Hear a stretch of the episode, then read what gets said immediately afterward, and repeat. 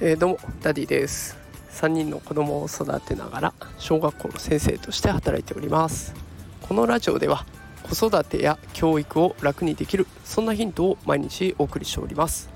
さあ今日は外で収録しております。車の音とかねちょっと雨が降ってきちゃったのでその音がお聞き苦しいかもしれませんがご容赦ください、えー、さて今日のテーマはですね精神的なゆとりが人生を豊かにするというテーマでお話ししていこうと思います。夏休みに突入しました。で学校の先生ってこの期間にすごくいろんなことを勉強するんです。今までは子どもたちを前にしているので授業があってねなかなかそういった勉強する時間をまとまって取れませんがこの夏休み期間を利用していろんなことを勉強します。で私自身も授業のことそれから今気になってる NFT のことも勉強したいしあとは情報発信のことだとかねマーケティングのことだとかっていろんなことを勉強したいなと思っています。あげればきりがないぐらいです。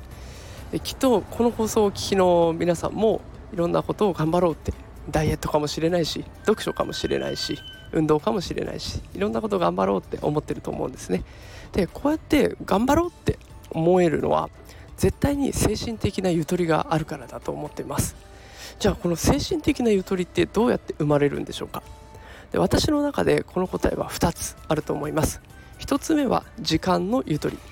で時間にゆとりがないと絶対他のことをやろうなんて新しいことやろうなんて考えられるわけないんですよね。毎日残業して帰ってくるのが夜9時だ夜10時だってなったら新しいことやる前に早く寝なきゃいけないですよね。だから時間的なゆとりっていうのが絶対必要になってきます。で2つ目はやるべきことを全て片付けておくこと、ね、これって意外と大切で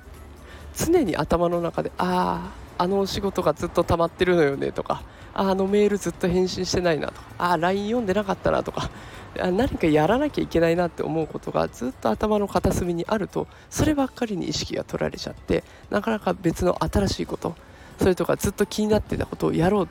って思えなくなっちゃいます。それよりもこの頭の片隅にあるあれをいつ片付けようかしらっていうのにずっと時間を割くことになっちゃうんですね。そうなったらもったいないですよね。だからこの時間にゆとりを作るだけじゃなくてやるべきことをどんどん片付けておくっていうことも精神的なゆとりを生むためにはすごく大切な要素なのかなと私は考えています、えー、ぜひねこの夏いろんなことチャレンジできます。あのコロナでの行動制限がねあったこの2年間とは違っていろんなことチャレンジできると思いますので是非ねいろんなことチャレンジして自分自身を高めていくそんな夏に一緒にしていけたらなと思います。私も毎日情報発信をして自分自身を高めていきたいと思いますので是非ねこの放送もお付き合いいただければと思います。さあということで今日は精神的なゆとりが人生を豊かにするというテーマでお送りしました。今日も聞いてくださってありがとうございました。また明日会いましょう。それではさようなら。